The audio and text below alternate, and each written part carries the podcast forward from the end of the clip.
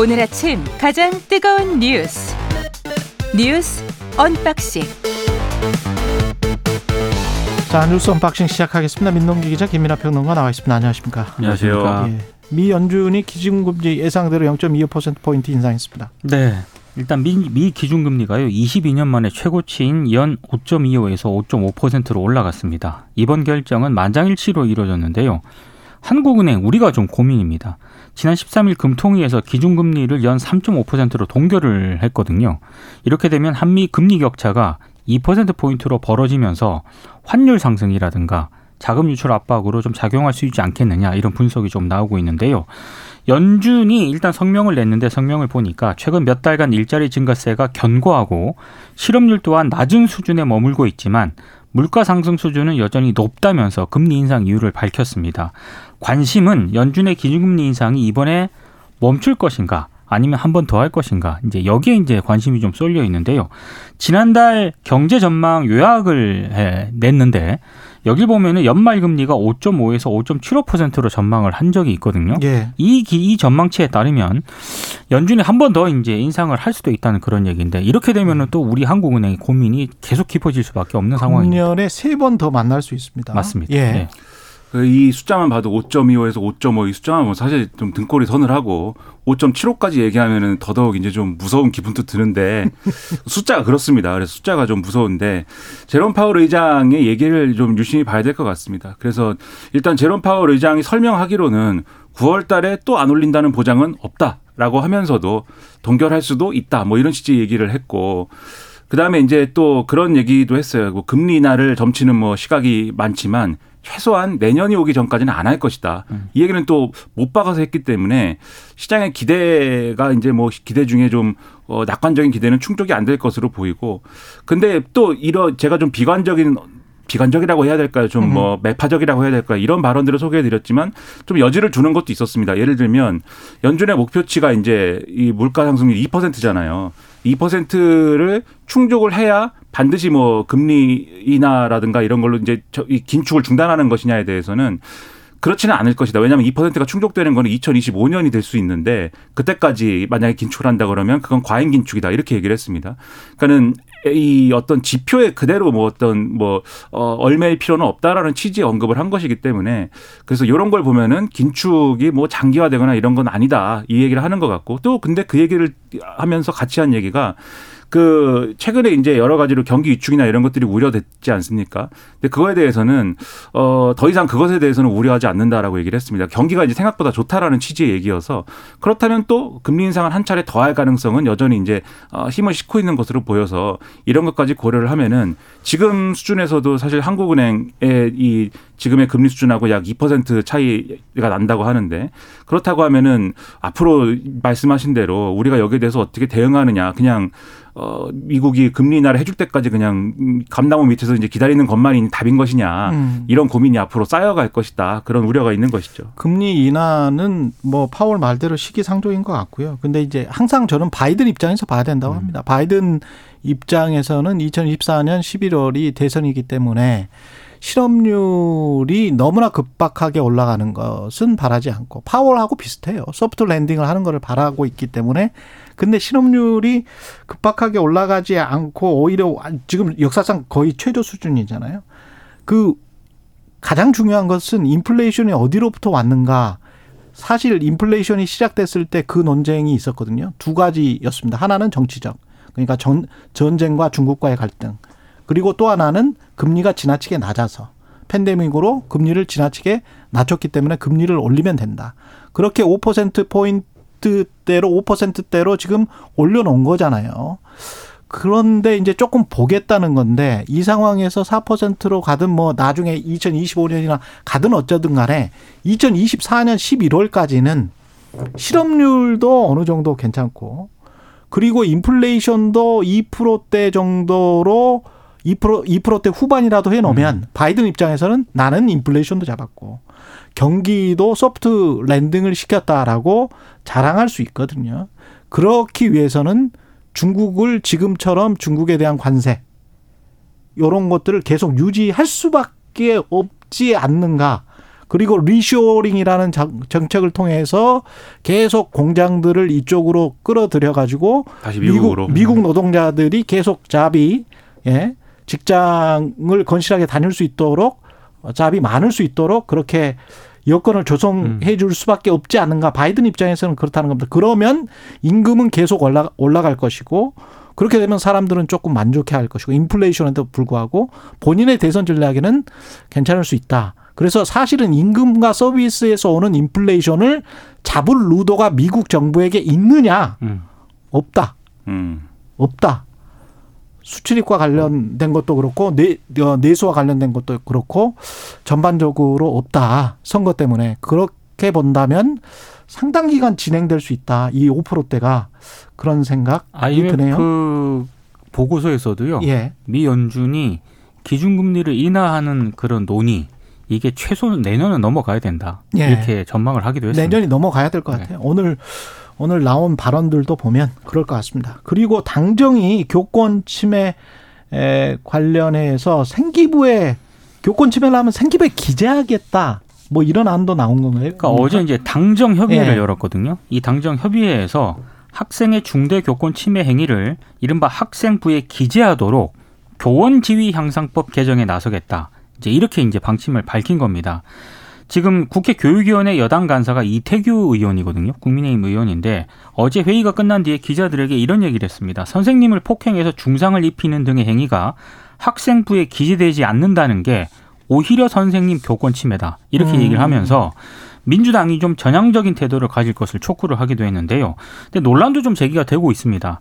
아, 왜냐하면 어, 지금 교사 보호를 위한 조처라고는 하지만 학교 폭력 학생부 기재 규정이 그랬듯이 학교가 이렇게 되면은 법정화하고 2차 피해를 좀 유발하지 않겠느냐 이런 우려가 나오고 있는데요. 이게 무슨 얘기냐면 이 학교 폭력 가해 학생 조치상을 학생부에 기재하는 제도도 처음에는 가해 학생을 처벌하고 피해 학생을 보호하기 위해서 만들어진 건데 최근에 이제 정순신 변호사 아들 사건에서 보듯이 오히려 가해 학생 측이 학생부 기록을 지우기 위해서 소송전을 벌이지 않았습니까? 예. 이 과정에서 피해 학생이 2차 피해를 보는 경우가 좀 많았기 때문에 혹시라도 이것 역시 비슷한 전철을 밟는 것 아니냐 이런 우려도 한쪽에서 나오고 있습니다.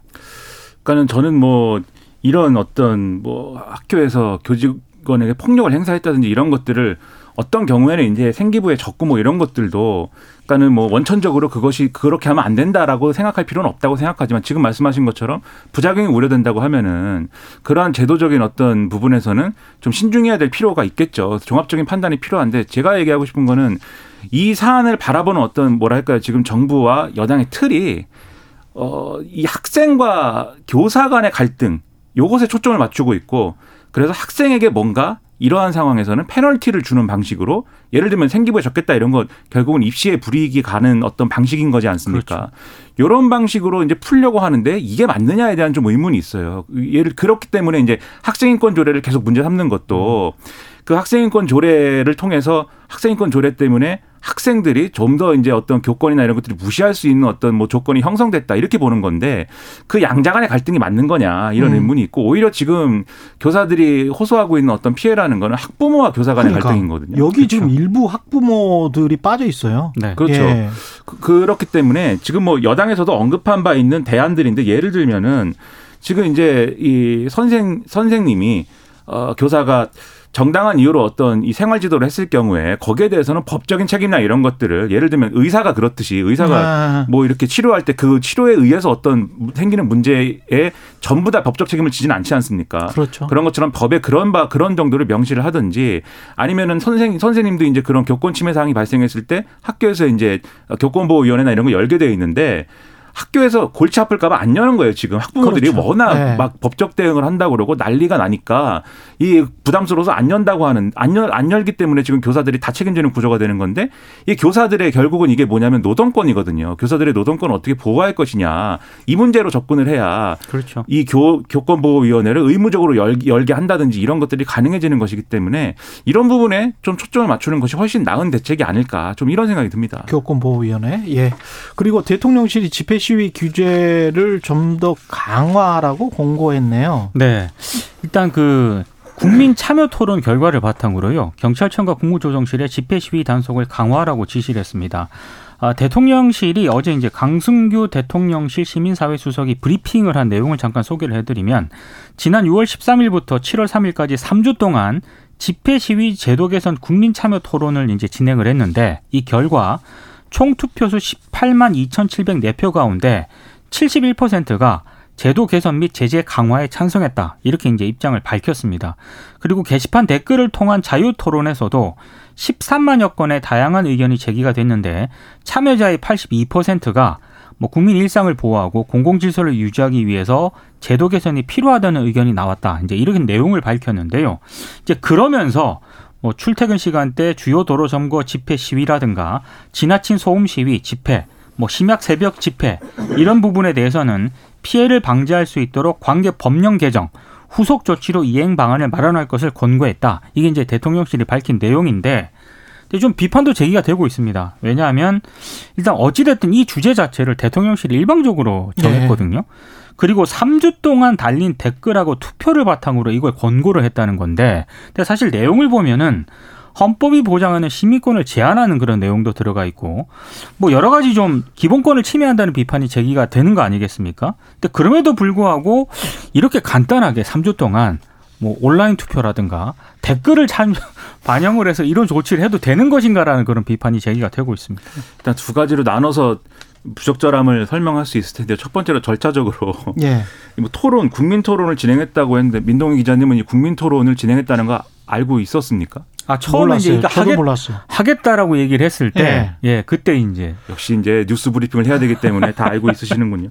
근데 사실 저도 마, 마, 뉴스를 보긴 했을 텐데 기억에 담아줄 정도로 그게 뭐 그쵸. 굉장히 많은 국민들에게 다가가는 그런 음. 이벤트 아니었던 것 같고 그리고 뭐 이게 뭐 예를 들면은 뭐 어, 지금 말씀하신 것처럼 일종의 온라인 투표 비슷하게 이제 진행된 측면이 있기 때문에. 온라인 투표는 투표로서의 어떤 유효성이 있는지에 관해서 계속 이거는 사실은 없을 수가 있기 때문에 성별, 나이 뭐 전부 다 구분해 가지고 과학적으로 하는 게 아닐 수 있기 때문에 어떻게 했는지 그 방식을 좀 알려 주세요.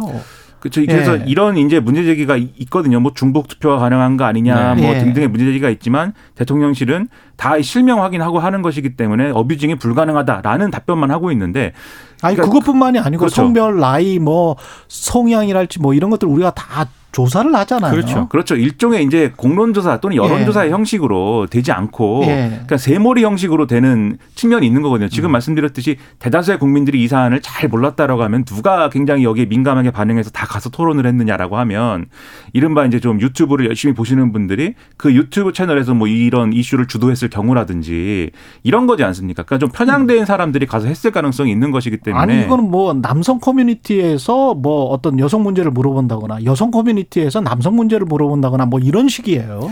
그렇죠. 온라인 투표라는 게. 그래서 공정성과 예. 형평성이라는 절차적 문제가 제기될 수 있을 것 같고요. 예. 그다음에 이제 이 절차적 문제도 그렇지만 내용적인 부분에서도 여러모로 문제가 제기될 수 있을 것 같은데 왜냐하면 이게 국민들 입장에서는 당연히 이제 출퇴근 시간에 도로를 점거하는 집회 시위에 대해서는 불편함을 다들 느끼고 이걸 금지하겠습니다라고 물어보 금지할 건데 어떻게 생각하세요라고 물어보면은 음. 아 금지하는 게 좋겠어요라고 답하는 국민들이 생각보다 많을 수 있습니다. 어, 그럴 그럼요. 수 있는데 네.